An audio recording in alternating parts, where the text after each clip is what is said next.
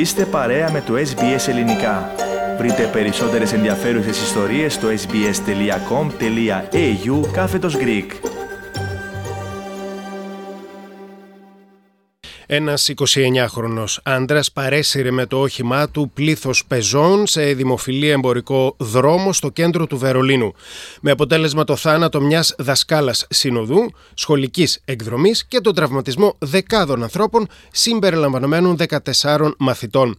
Περισσότερο για το θέμα θα συζητήσουμε τώρα με τον Αλέξανδρο Λογοθέτη. Αλέξανδρε, τι γνωρίζουμε μέχρι στιγμής για το περιστατικό; Λίγο συγκεκριμένε οι πληροφορίες ε, πάνω. Οι γερμανικές αρχές μέχρι στιγμής δεν έχουν ανακοινώσει αν πρόκειται για σκόπιμη ενέργεια, η θελημένη ενέργεια, η οποία μάλιστα ίσως να έχει και τρομοκρατικά κίνητρα ή κατά πόσο είναι ένα δυστύχημα. Αυτό που γνωρίζουμε είναι ότι το όχημα δύο φορές ξέφυγε από την πορεία του, και ανέβηκε στο πεζοδρόμιο με τα τραγικά αυτά αποτελέσματα ενώ να σημειώσουμε ότι έξι από τους τραυματίες ε, νοσηλεύονταν ε, σε κρίσιμη κατάσταση. Η δασκάλα που, ε, που σκοτώθηκε συνόδευε μία τάξη της πρώτης λυκείου, σχολείου από το κρατήδιο της ΕΣΥ, είναι στα κεντρικά της χώρας, η ΕΣΥ. Το συμβάν λοιπόν έλαβε χώρα κοντά σε ένα από τα πλέον γνωστά αξιοθέατα του Βερολίνου, την κατεστραμμένη από τον πόλεμο εκκλησία που είναι αφιερωμένη στον Κάιζερ Βιλιέλμο τον δεύτερο. Αλέξανδρε, γνωρίζουμε κάτι για τον φερόμενο οδηγό του οχήματος; Πρόκειται για Γέρμανο Αρμένιο, ο οποίος καρφώθηκε τελικά με το όχημά του, ένα α, όχημα Renault τύπου Clio, σε βιτρίνα καταστήματος. Στη συνέχεια τον ακινητοποίησαν αυτόπτες μάρτυρες οι οποίοι βέβαια και τον παρέδωσαν στους αστυνομικούς.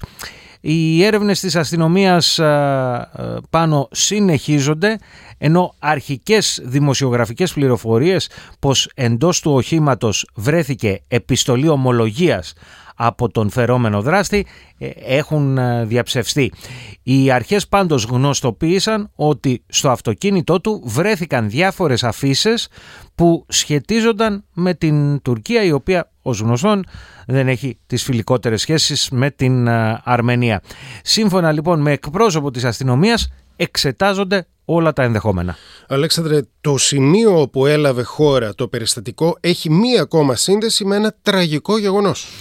Ναι, πάνω περίπου 200 μέτρα μακριά είχε σημειωθεί στις 19 Δεκεμβρίου του 2016 η φωνική επίθεση με τη χρήση φορτηγού στη λεγόμενη Χριστα... Χριστουγεννιάτικη αγορά.